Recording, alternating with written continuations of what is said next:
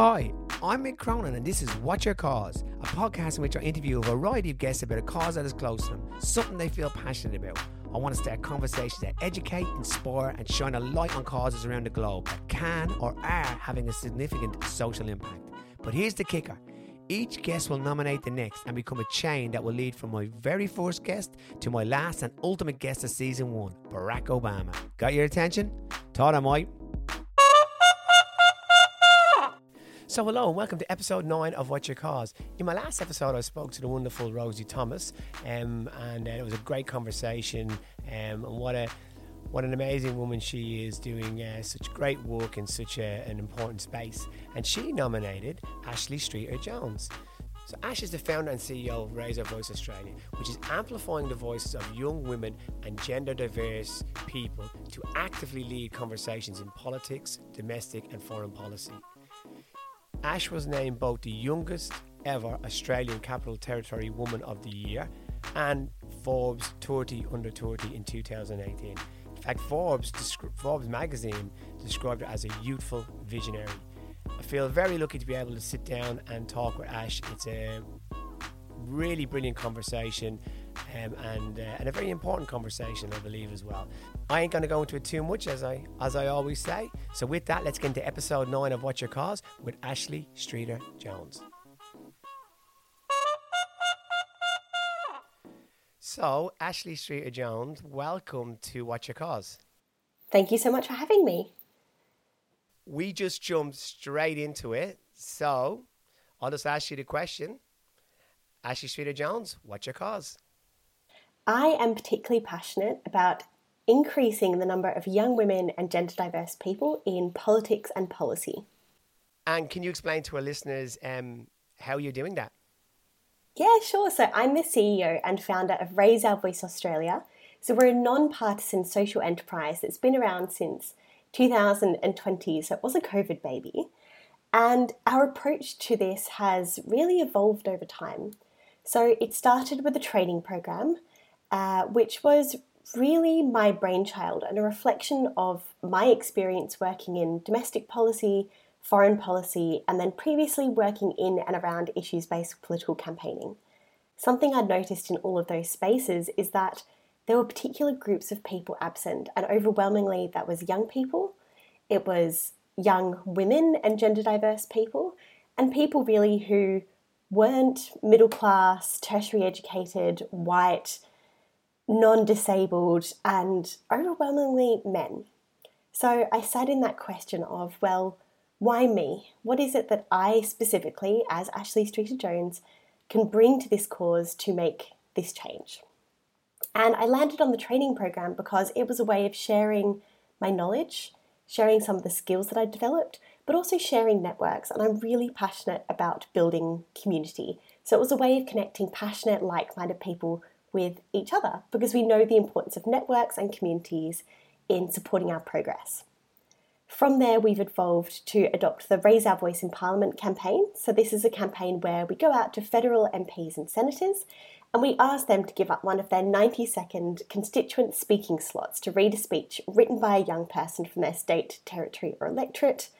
We have done research to make sure that we are thoroughly understanding the problem that we're setting out to solve and that we're really hearing from members of, of our community as well.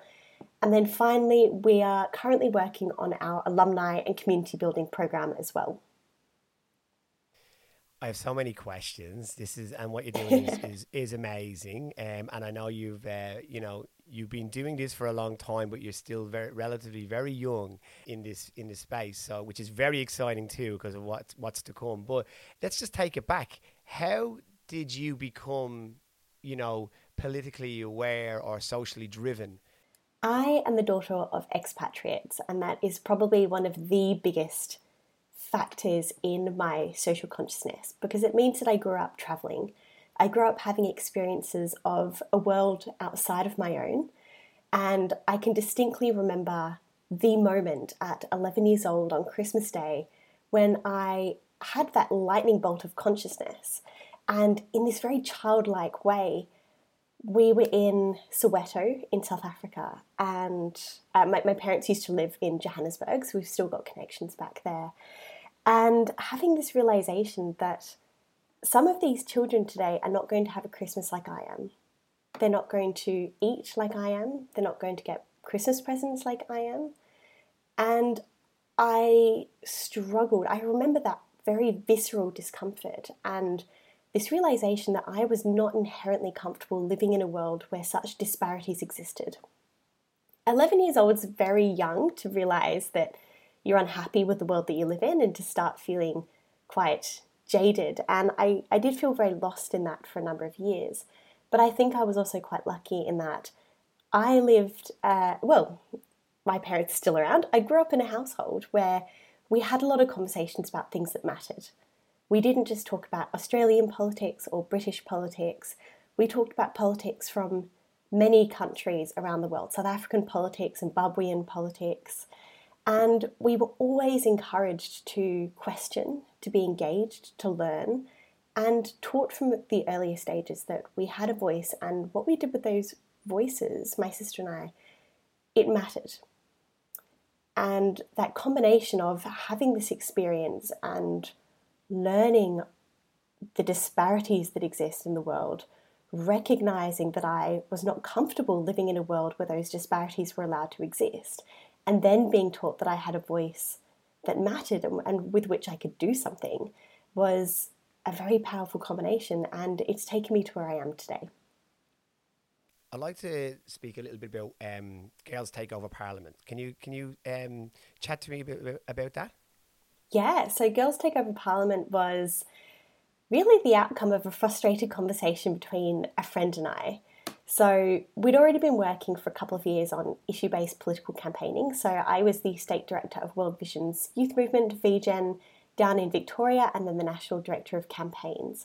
So, the work we were doing through VGen was to work with young people here in Australia to help them use the skills, resources, and voices that they had to make a difference in the aid and development sector, but really focusing on what we do here in Australia. So it wasn't embracing that volunteerism model. But in that, we were doing a lot of political campaigning. We were working with politicians across the aisle. We were looking at running grassroots movement. We were running trainings around political literacy. Um, and it really tied into my fascination with systems and how systems make and break inequity and injustice. So in 2000 and must have been late 2016, early 2017, I was having a conversation with another friend who was also involved in this work with VGen, was expressing this frustration that we were doing all this political campaigning, but there was no one that actually looked like us in Parliament. Nobody who shared our experiences, and maybe nobody who was representing our interests. And why, why was this the case? So we decided to embrace our audacity and send an email to a bunch of MPs and senators in our federal parliament with a pretty simple ask. Would they be open to allowing a young woman or gender diverse person to essentially take over their office for the day? Fortunately, about 20 of them came back and said yes. And in October 2017, with the support of Plan International Australia, the group of 20 young women and gender diverse people, myself included, had the opportunity to go into federal parliament and essentially lived the life of a politician for the day. So I took over as leader of the Australian Greens from Senator Di Natale, and it was a fantastic and very interesting day. But again, it taught me a lot and it really set the foundations for what I've been able to do since. Also, noting that this was an interesting time between Julia Gillard finishing as Prime Minister of Australia. But I would say that the modern iteration of this women in politics conversation didn't really start until 2018 when Julie Bishop was overlooked as the deputy, as, as the leader of the Liberal Party. So we were in a bit of a dead spot in terms of this conversation. And we were really, really pleased to hear the conversation really amplify the following year, albeit off the back of disappointing circumstances even reflecting back on on that uh, 2016 and then moving into 2018, like when you look back at um, at the time, you said 20. I think you said uh, politicians. Did you get a sense that there was a real genuine interest in this, a genuine want to um, have this like um, initiative happen, or did you did you feel some of the po- political sides or, or whatever might have been doing it because others were leading the way and they felt it might be, oh, we should do this. We should be seen to do this rather than this should be exactly what we're looking to do? It's a very good question, and it's a question I've come back to multiple times running these sorts of programs. The reality is, you're always going to get a risk of tokenism and a risk of virtue signaling. But when I've been met with this feedback in the past, and again, I do think it's a very legitimate question, what I come back to is well, what's the impact on the participant? It's not just about the politician deciding that this looks good for them. What experience are they giving to that young person that they would not otherwise have? And what is the long term impact on that young person? I think when we just keep the conversation with how does this work for politicians, again, it's a good one, but I don't think it's the most important conversation. I'm interested in how you get into politics, how your background and your upbringing um, can shape that as well. Um, and where I'm going with this, Ash, is right. When I look at politics, not just in Australia, around the world, and so forth, I see the people that are in in the hot seats. I see the people that are that are representing their constituents and representing the country, states, everything. Yeah? And I think to myself, where, how do they get there? And how does someone from a low social economic background get there? And is there a level, a fair and level playing field? So, lived experience and people that have so much to give, but maybe do, will never get an opportunity because their education is not at the level. Um, their opportunities are not given because of where they come from or where they were born or the family that they're within. It's just not there for them, yeah? And I find that really unfair, and I find it a real big missed opportunity um, in politics. And I feel there's an opportunity for people who normally would never think of ever becoming a politician because they because people from where they come from or people that speak like them um, do not become politicians. Yet they would have so much to give. And then I see politicians and I think, how can you speak about something that I that is so you look so removed from what this topic is. How can you speak about it? And then you hear them bumbling through it and you go, this is, there's got to be a better way. Does that make a lot of sense? Like, that's where I'm going. Can you kind of break that down? Because you've done campaigns and you know all that in behind it. Like, what needs to change there? Or what's, I'll be really keen to get your thoughts on that. This is an excellent question. And I don't think it's something we're talking enough about in political spaces, which is the socioeconomic element. So you are entirely right to touch on that. I think the perennial challenge with this really is that to be elected in the first place, you have to do a lot of unpaid labour. So let's assume that you're a politician who has gone down the party pathway. Okay, great. So you need to be able to turn up to party meetings outside of work hours, which are obviously unpaid. You need to be able to show up and pay your dues to the party, which might look like everything from turning up to meetings to running and hosting fundraisers to working on other people's election campaigns to maybe even having a few failed attempts at running for office yourself. So they'll start you in a low probability seat and then they'll work you up to something which is actually winnable once you've built up the skill set. That is a lot of unpaid labour. No one pays you to campaign.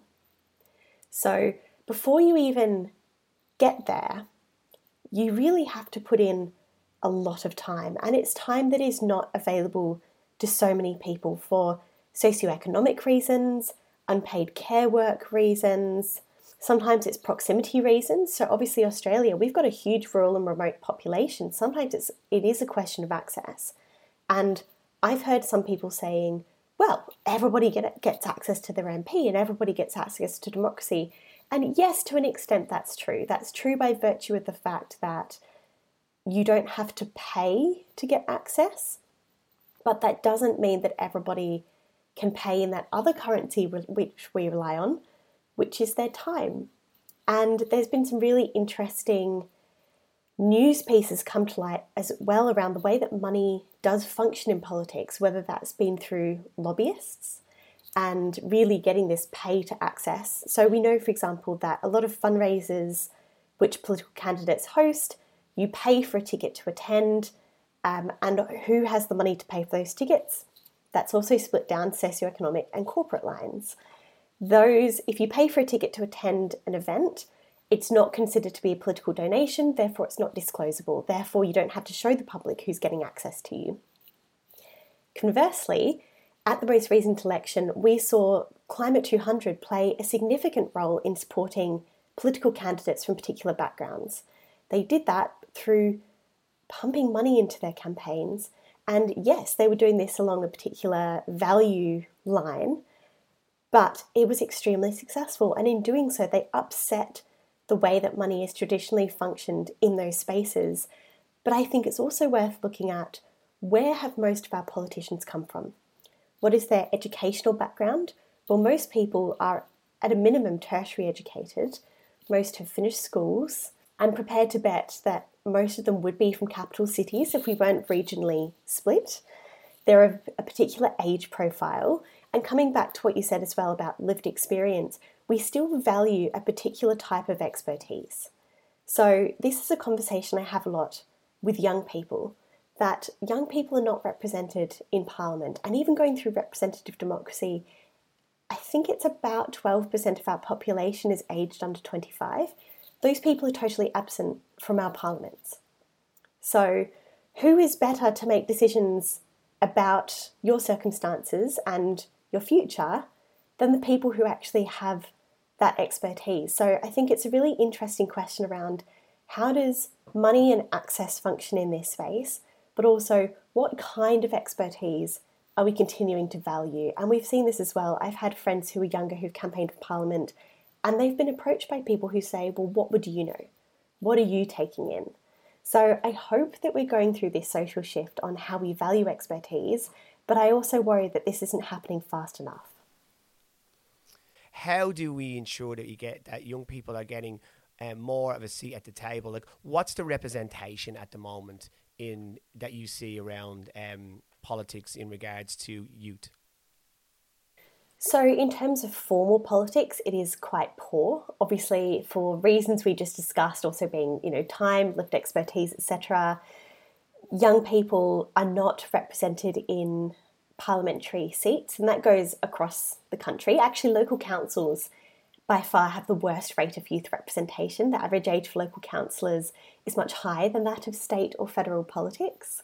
Young people are also highly political actors, but the ways in which they take action tend to be informal. So we're talking protests, we're talking petitions, we're talking conversations with people in their communities, we're talking social media action but those have not traditionally been valued as forms of political action. But in not recognizing these as forms of political action, we're missing a whole part, a whole chapter about how change is made.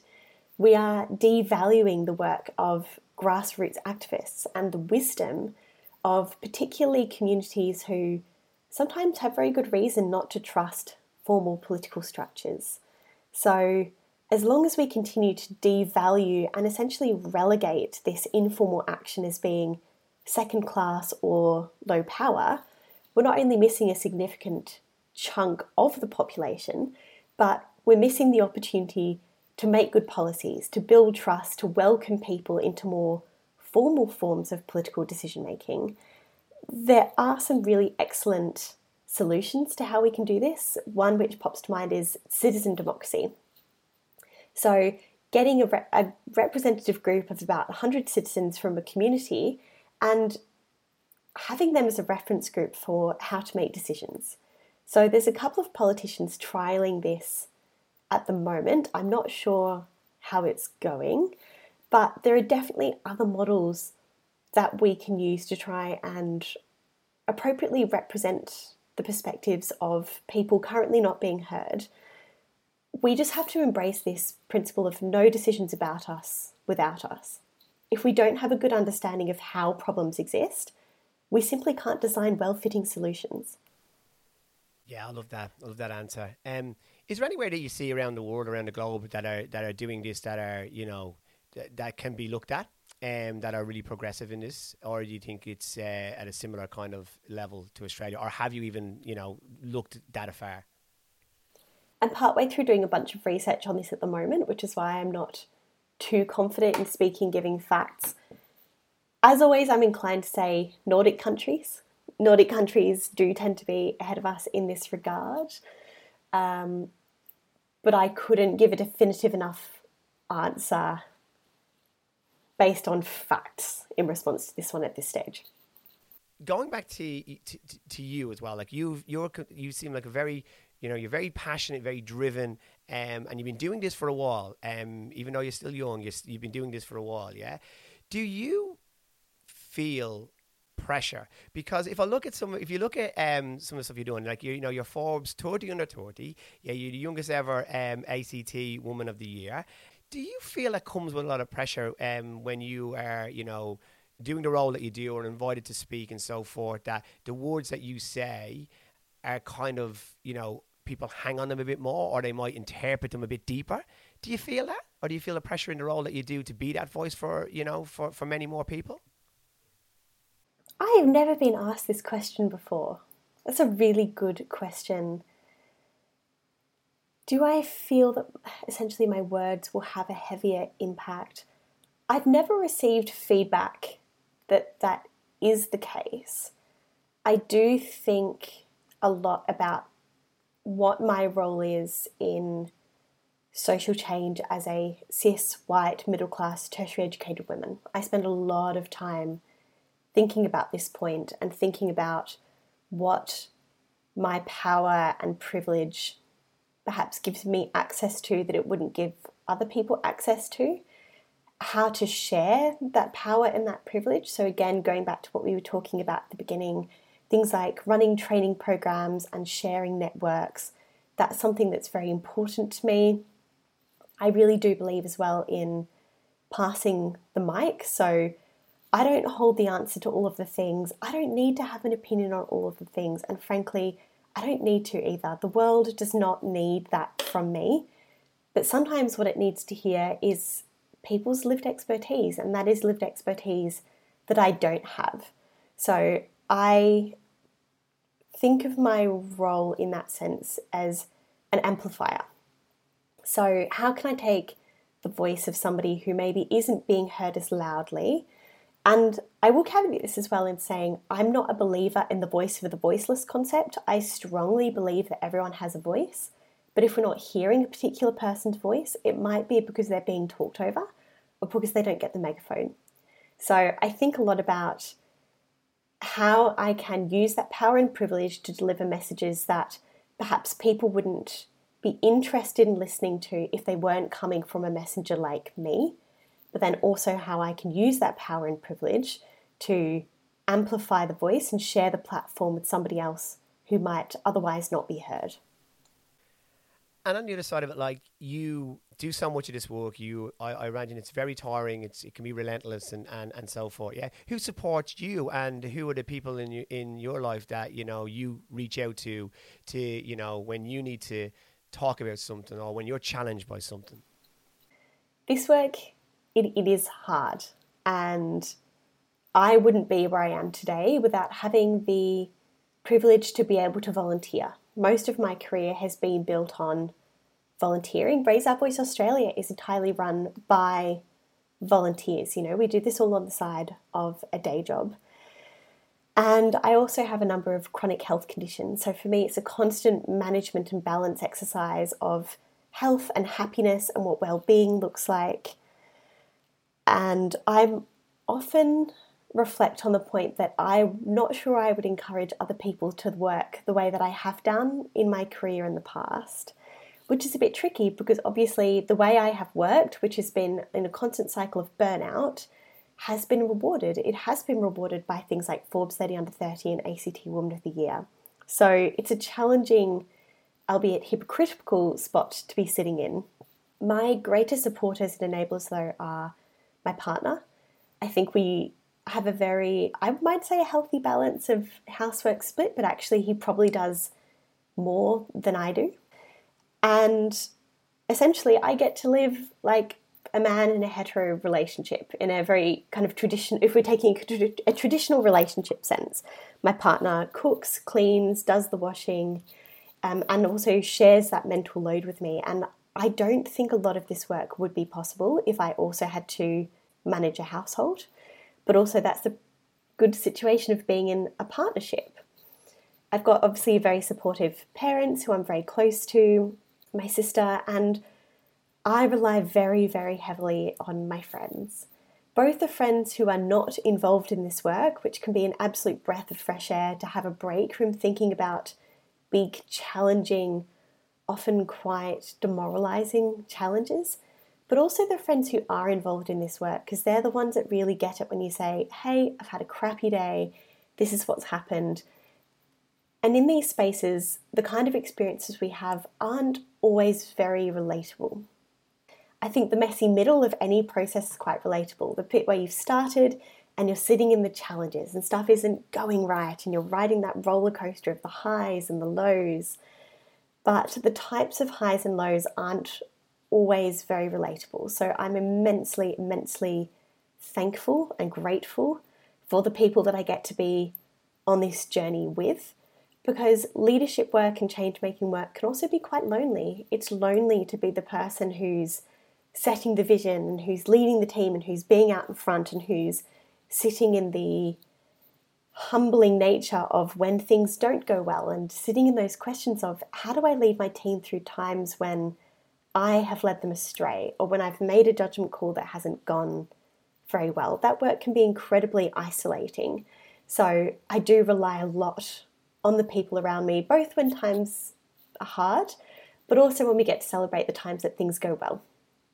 Really great point you made around that loneliness as well. Like because it is difficult when you're a leader like that, and, and I'd imagine it is for times for you, for you and, and for other leaders that are doing you know cause work and, and all this as well. Like it is, it can be lonely. I don't think anyone really calls that out, but you've just called it out. So I think you know, and I think it's um, thanks for that. And does your mind ever switch off? no, no, no, and that is, I have to say, it.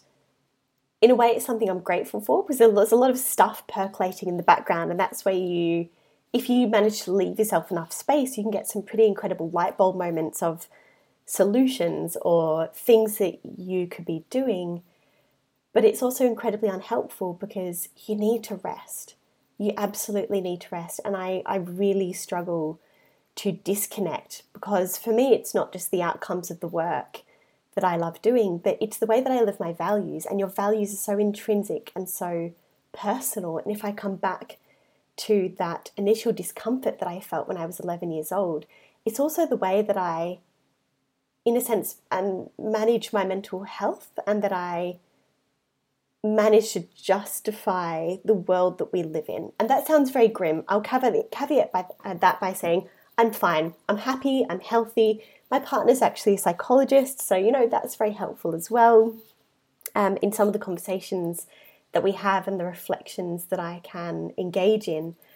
But I think for a lot of people in activism spaces, the work that we do is so intrinsic to who we are, the way we move through the world, and the way that we manage to justify our existence in the world that we live in as well.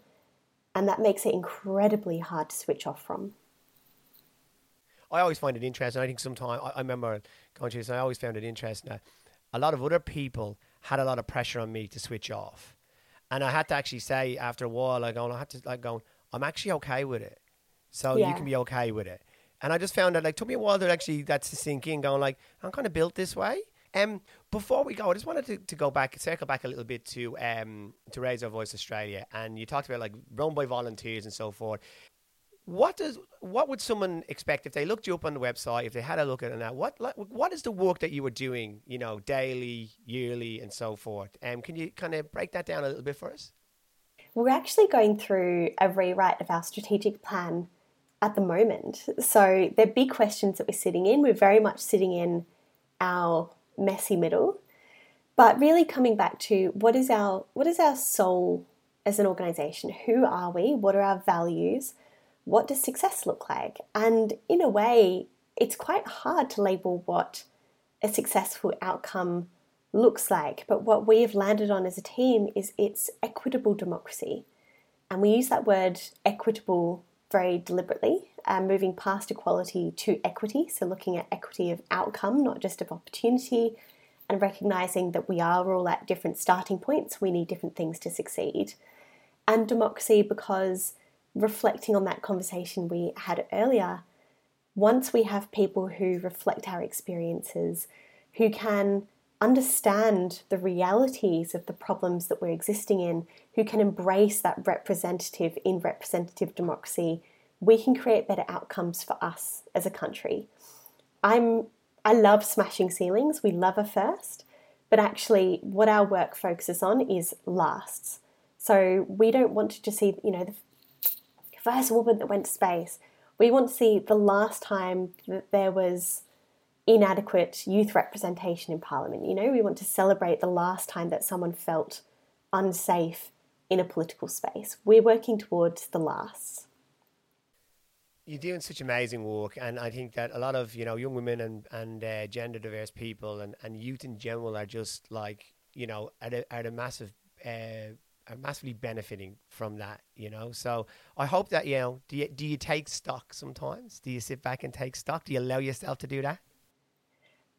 on occasion, I really, really love celebrating other people's wins. I love taking friends out for dinner and really making sure, maybe even a, a, little bit aggressively making sure that they're taking stock and they are celebrating their wins.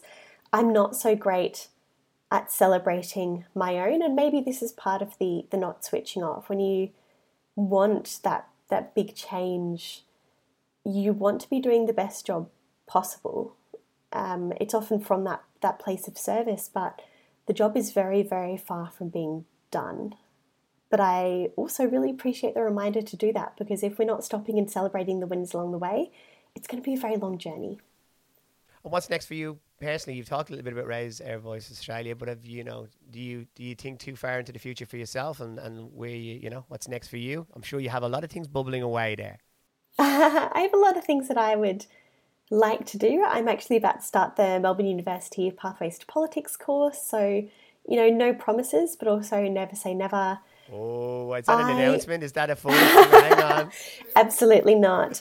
Um, I think a lot about where I am best placed to contribute to this issue at any place at any time. And really, for me, I love having these conversations with people who can make this change. So, speaking to politicians and advisors who are best placed to make this, this broad change for the population. But the thing that gives me the most energy is working with communities. I love doing grassroots work, and nothing gives me more hope than the people that I get to meet with on a day to day basis. So, some of the best things that have happened in my personal life and in my career are the things I haven't seen coming. So, I'm not a big planner for the future, but I'm always open minded to seeing what comes next. I just want to thank you for your time, Ashleigh. Um, it's been amazing um, speaking to you, but even more amazing listening to you, you know, and, and, and what you do um, and the work that you're doing through um, Raise Voice Australia and everything you've done previous to that as well and everything that you're going to do. Like it's it's it's it's so amazing to have someone like you in, in the world doing the work that you do. So I hope you do take stock of it, and I hope you do um, realize the important part that you're playing um, every day um, in this space. I just want to finish uh, with the podcast. Is you were nominated by the lovely Rosie Thomas, and uh, and part of this podcast is that you know I ask all my guests to nominate my next guest. So someone that they feel, you know, has a cause um, that, you know, they, you know, we could have a, a chat about and be worth uh, sharing with the, with the, with our listeners. So you don't have to say an actual name now. I'm not going to put you under that much pressure, but if you do have one, feel free. But um, but it's just someone that you can uh, reach out to and, and connect to the podcast, and I can then you know go on by way of sharing their cause and, and leading hopefully to the to the end the end interview of season one, which is Barack Obama. So uh, so yeah, do you have someone in mind or do you want to take some time to think about that? I would love to connect you with my friend Taylor Hawkins, who is the co founder of Foundations, to, Foundations for Tomorrow. They are doing some incredible work on intergenerational fairness. Well, I am I'm so thankful for that, and uh, you didn't you didn't have long. You had someone straight in your head, so uh, which is always uh, which is always great. So I look, I appreciate your time again, um, Ash, and look forward to hopefully staying connected. And I will definitely be watching all the great work that you're doing um, from the sidelines and all the great things that you're achieving uh, going forward. So, thanks again for your time this morning. Pleasure is all mine. Thank you so much. If you enjoyed listening to this podcast, please subscribe and share. If you want to follow me on Instagram or on Twitter, you will see the handles in the show notes. This podcast was produced and edited by Mick Cronin.